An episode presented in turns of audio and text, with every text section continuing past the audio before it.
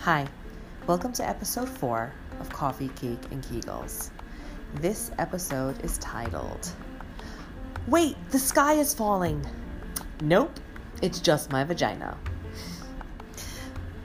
When I say I know a lot about vaginas, I mean it. Knowledge is truly power, and in my case, knowledge saved my mental and emotional well-being. At 37 years old, after I delivered my daughter, I developed something called pelvic organ prolapse. So I'm going to explain what that is. Pelvic organ prolapse is when the muscles and tissues that support the pelvic floor and the organs that whole space in that area, the uterus, bladder, rectum, those tissues become weak and or loose, and then the organs can descend into the actual vagina. And it can lead to a whole host of problems, urinary incontinence, fecal incontinence, discomfort, which I'll get to later. So anyway, getting back to me realizing this. So my daughter was 4 weeks old, and, I wanted to kind of check out the damage down there. Check out the battleground and see how many fatalities there were. She was my second child, and my son was 9 pounds, 5 ounces. And I had a lot of stitches after having him, so I just had to know kind of what it felt like around there. So I went to the shower and I was investigating the area, and I felt a ball. Yes, a ball descending about a quarter inch outside of my vagina. Panic set in. I cannot even explain to you what went through my head. I was thinking they left something in there. Something else was coming out that should have maybe came out 4 weeks ago. So I wound up calling my OBGYN, and she was so nonchalant. She's like, Stace, everything's going to be fine. I'll see you in 2 weeks. It's probably your cervix. And I was thinking, what? My cervix? And she's like, yeah, it's common. Don't worry about it. So, what did I do? Google, of course. And can I tell you, never Google, because when I read about pelvic organ prolapse, and I'm going to just call it POP, P-O-P. So when I was reading about it, it was like horror stories. That I would never be able to have enjoyable sex again, as if kids don't completely ruin your sex life to begin with. I really thought I would never be able to continue being a fitness instructor. I would urinate on myself and leak poop. I literally felt my heart crumble. Who wouldn't? I'm like, great, I better, I go out to the store to buy diapers for my daughter, I better get some diapers for myself. I was devastated. I honestly became extremely depressed, and it was the onset of my postpartum depression. My mother told me, oh, life could be worse, Stacy. And that's the worst thing you could ever say to somebody, by the way, to anything that they're going through. Completely minimizes what they're going through, in any regard. So I was just really, that's not something you want to hear. Especially when you're 37, I wasn't 67 and reading that my life was over. I was 37. So, of course I knew that my life wasn't over, but I felt hopeless. No sex, no exercise. And let's keep in mind, if you listen to the last podcast, I was, a disordered eater. So telling a disordered eater who is a binger and restrictor that they can't exercise was like driving a dagger into my heart. So this is how the internet portrayed POP, doom and gloom scenarios. So the good thing the internet did do was it directed me to a Facebook group for women with POP. Who knew? You know, that there was a support group out there for women who had broken vaginas, right? So I did join the group, and I was greeted by amazing women, and they were from all over the world. They lifted me up, literally, because when I went in that group, the first thing I said was, I hate my life, my vagina's broken, I want to have surgery within 6 months. Because, of course, I read on Google that the soonest you could have surgery for pelvic organ prolapse was 6 months postpartum. And women encouraged me to just stay calm, you know, educate myself, and not worry about 6 months from now. They were like, Stacy, just get through today. And tomorrow will be here for you to get through tomorrow. And, you know, it really helped me so much. So some things I learned from them, you know, so, and I'll, you know, obviously educate you as well. Who gets POP? So 1 in 5 women in the United States get POP. And what causes it? Childbirth, especially if the labors are long and really difficult, long-term pressure in the abdomen. So people who are smokers and have chronic coughs, people who have a very difficult time going to the bathroom and constantly strain, age also, because hormonal changes occur and women lose estrogen. So everything kind of loosens down there. Family history, of course, plays a role. And if any men are listening, you're not exempt. Men get this too. So, you know, just saying.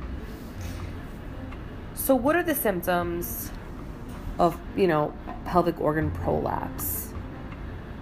The symptoms really vary from women, you know, woman to woman. And in that support group I was in, there were so many different symptoms for women.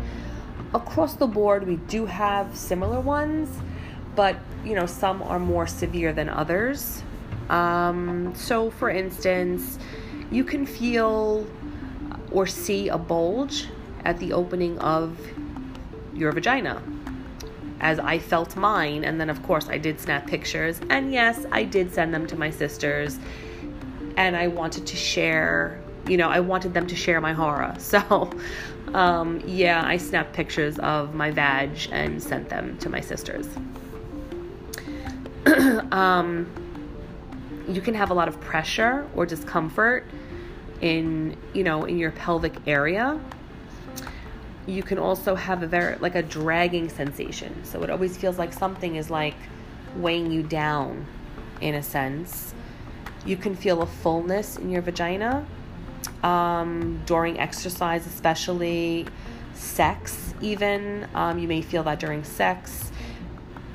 Sex can be painful, which it was for me after having my daughter for a couple of months. You can leak urine.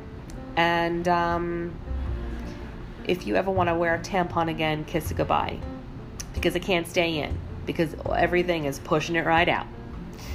So those are the symptoms of, you know, pelvic organ prolapse. So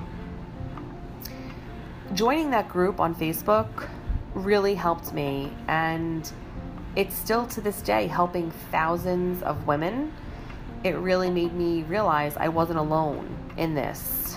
And they educated me so much. They have all different files on the page that anything, any questions you know, you had, they had answers to. And it was really awesome.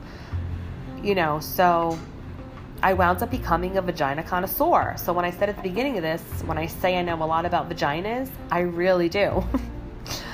But a few other things, you know, I do always try to educate women on anything regarding women's health.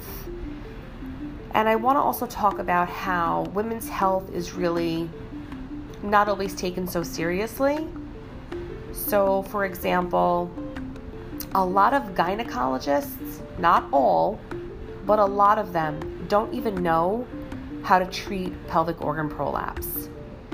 It's really not in their area of expertise. And I know what you're thinking. You're thinking, how could that be? They deliver babies. Hello, they are doctors of the vagina and reproductive organs.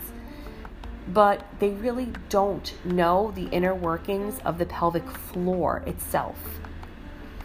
A urogynecologist, which is a urologist-gynecologist combo, they are the connoisseurs of the vagina, because they not only know the reproductive organs, but they also know the organs that are taking up space with the reproductive organs. There's only about 3 inches of space that contain the uterus, bladder, and the bowel. Crazy, right? Like, I wonder what God was thinking when he did that.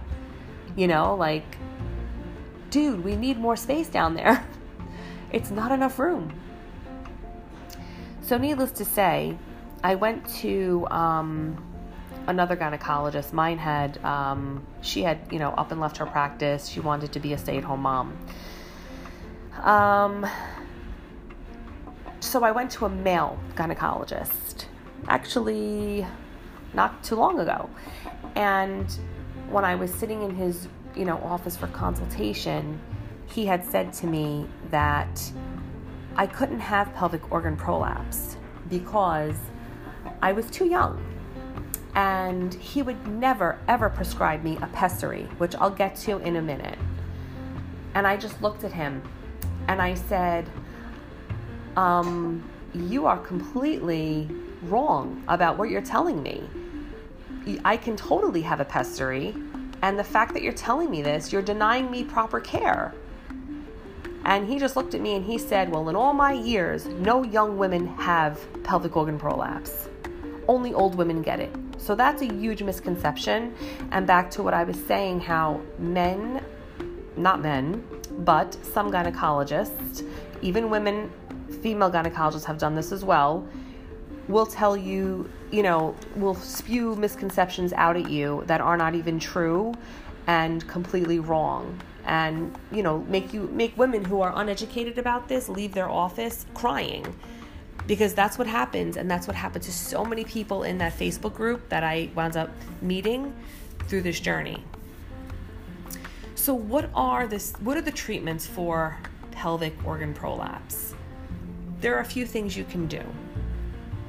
The first one you just heard me mention a little while ago, and that's a pessary. Pessaries have been around since medieval times, okay? And the fact alone that they don't have, like, surefire ways to, you know, to correct pelvic organ prolapse at this point in time is pretty pathetic.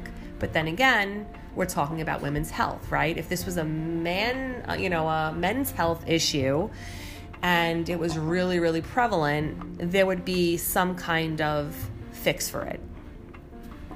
You know, let's get real. So a pessary is a device, it's silicone, it's placed inside the vagina, and it helps hold up the organs. I tried one. I personally did not like it. It was really difficult to get in. Turns out I had the wrong one. There are many different forms depending on what kind of prolapse you have. You know, so if your uterus is prolapsed, there's a certain kind of pessary for that. If your bladder's prolapsed, there's a certain kind of pessary for that. If you have a rectal prolapse, there's a certain kind of prolapse pessary. I'm sorry, for that. So, you know, there's so many different kinds, and you know, I didn't know that either. I just thought there was one kind. And when I went to the gynecologist and she fitted me for one, it was the wrong one. And it was circular in shape, like a ring. Trying to get it in was a nightmare. It kept slipping out of my hands, flying into the air. It actually flew into the garbage pail. And I said, screw that, it could stay there. It was the most difficult thing to put in, and it was not comfortable for me. There are many women who do wear them. Older women get them inserted by the doctor and have them removed monthly by the doctor. But like I said, I was 37 and I was not having that because, other things obviously going on down there in those 30 days that I don't want to have something in there for all that time. The next thing that women can do is go for pelvic floor therapy, which is really something that I had never even heard of. Who knew? Therapy for the vagina. Who knew? So I wound up finding a physiotherapist, and that was her specialty. And she really helped me tremendously. She helped me re-strengthen my pelvic floor. She helped me work on tight spots that were actually causing a lot of my discomfort. Because after a woman has a baby, and I'm sure women who are listening who've had children know this, if we rip or tear, and then we have it sewn, if we have an episiotomy, regardless of, we have stitches, and those stitches, like all the nerves wind up getting like intertwined, and their connections are kind of off. So we may have sensations down there that will cause discomfort, pain, almost like a burning feeling, and that's tightness. So a pelvic, floor physiotherapist can really help with that. And I really am so grateful to the woman I went to who had pelvic organ prolapse herself. And that's why she got into, that whole area. The next thing you can do, and it's the last resort, is surgery. Surgery, aside from pelvic floor exercises, but I kind of lump that into the physical therapy, but there are exercises you can do that will strengthen that whole pelvic area. But the last resort is surgery. And, I say that as a last resort because so many pelvic floor surgeries are done incorrectly by gynecologists. Make sure you listen to that again. They're done incorrectly by gynecologists. They're not the connoisseurs, guys. I told you the urogynecologists are. So basically, a lot of these surgeries are done incorrectly. This is the whole thing with the mesh lawsuits and everything. So a lot of women I know from that group have had mesh surgeries done and are fine. They had the mesh done by the proper doctors. So, that makes a big difference too, and it's your body and I'm not going to tell you what to do. But a lot of times these surgeries also fail, even if it's done by a urogynecologist, because it's such a sensitive area. I told you it's only 3 inches big and it's really intricate. And there's so many ligaments and nerve endings and everything. So a lot of times these surgeries do fail and you do have life restrictions. After having POP, I don't carry anything more than 20 pounds. I don't do vigorous workouts anymore. I will never, ever think of running, especially as if exercise, running. I really don't do crunches. There's certain things you just shouldn't do because they put pressure on the abdominal wall, which then puts pressure on the pelvic floor. So, especially after surgery, I believe the lifting limit is like 10 to 15 pounds.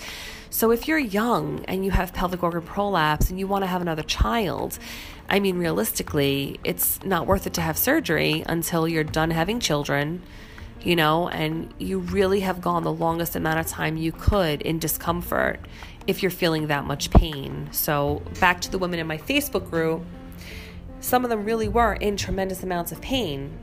Some of them really couldn't function on a daily basis. And of course, during the your menstrual cycle, symptoms worsen. So, or can worsen, I should say, because like I said, everybody is different. So, I hope you kind of learn something from this and know that you're not alone. It's a common thing. It's not talked about. People don't want to talk about it. And, when it comes to women's health, we really need to be more proactive and concerned, about ourselves and other women and what we know and what we need to know, because no one else is really saying it. So if you have any more questions or, anything about this topic, you could always call the International Urogynecology Association at 202-733-3234, or you can call the Pelvic Floor Disorders Network at 919-541-6271. Thank you so much for listening. Have a great day.